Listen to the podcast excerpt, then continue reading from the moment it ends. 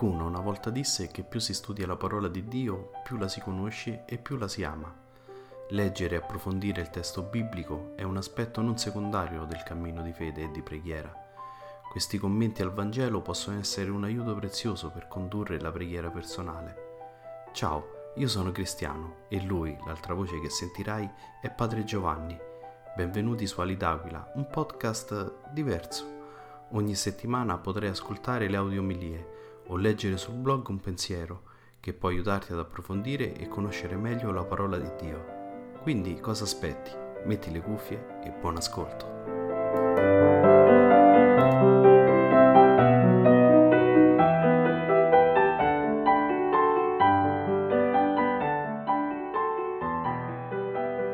Il Signore sia con voi. Dal Vangelo secondo Matteo. In quel tempo gli undici discepoli andarono in Galilea sul monte che Gesù aveva loro indicato. Quando lo videro si prostrarono, alcuni però dubitarono. Gesù si avvicinò e disse loro, a me è stato dato ogni potere in cielo e sulla terra. Andate dunque e fate discepoli tutti i popoli, battezzandoli nel nome del Padre e del Figlio e dello Spirito Santo, insegnando loro a osservare tutto ciò che vi ho comandato.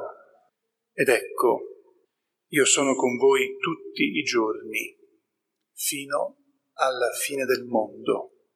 Parola del Signore.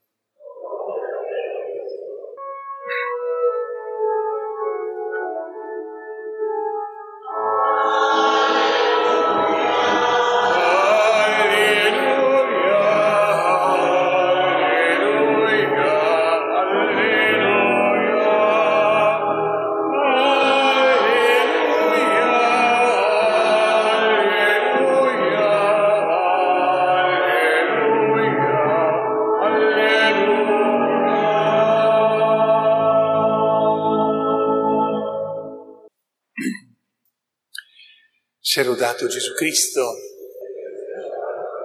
e buona solennità a tutti della Santissima, della solennità della Santissima Trinità.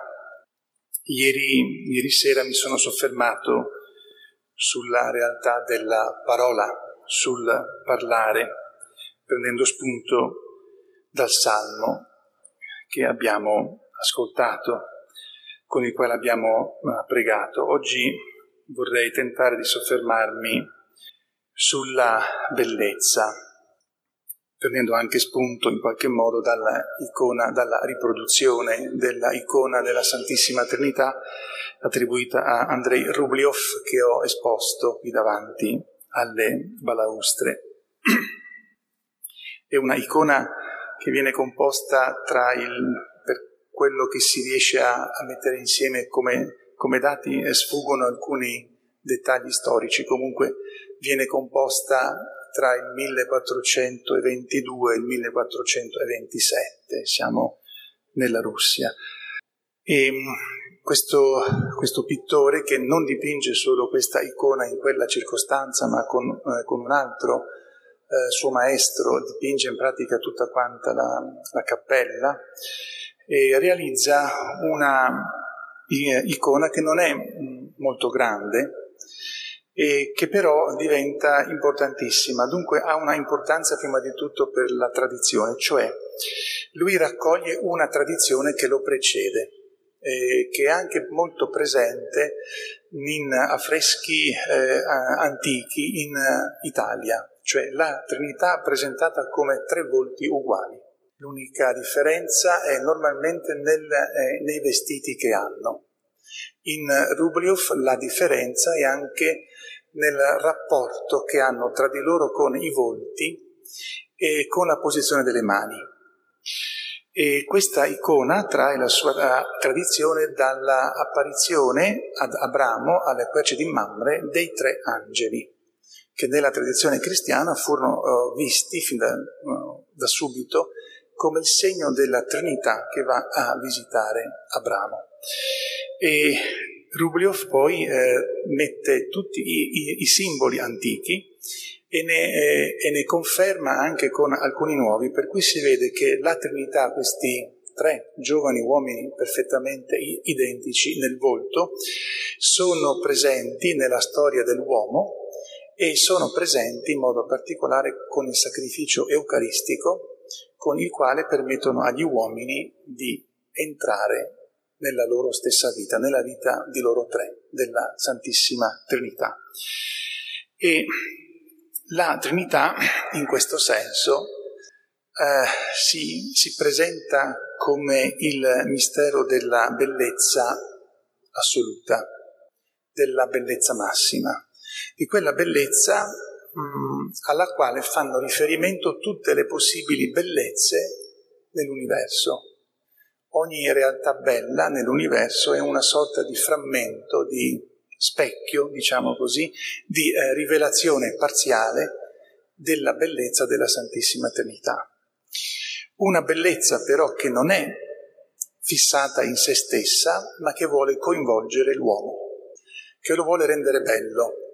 Dunque non soltanto più con dei frammenti di bellezza diffusi nel mondo creato, ma una bellezza che divenga vissuta, che riverberi ovunque, attraverso l'uomo in modo eh, particolare, e che mostri la gloria di Dio e che al tempo stesso trasformi l'uomo in questa stessa gloria. Mistero di bellezza, una bellezza non apparente, una bellezza che non sfuma col tempo, una bellezza che eh, rimane per sempre e che è eh, l'esatta, eh, la perfetta espressione dell'intimo, dell'interno.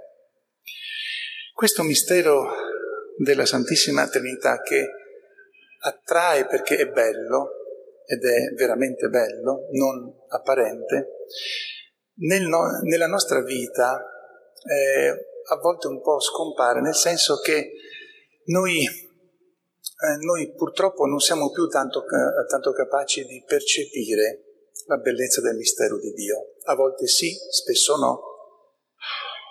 A volte lo lo confondiamo con altre bellezze apparenti, temporanee, a volte addirittura lo, lo trasformiamo, cerchiamo di renderlo a nostra immagine, mentre Dio ci ha reso belli perché siamo a immagine sua, non all'incontrario.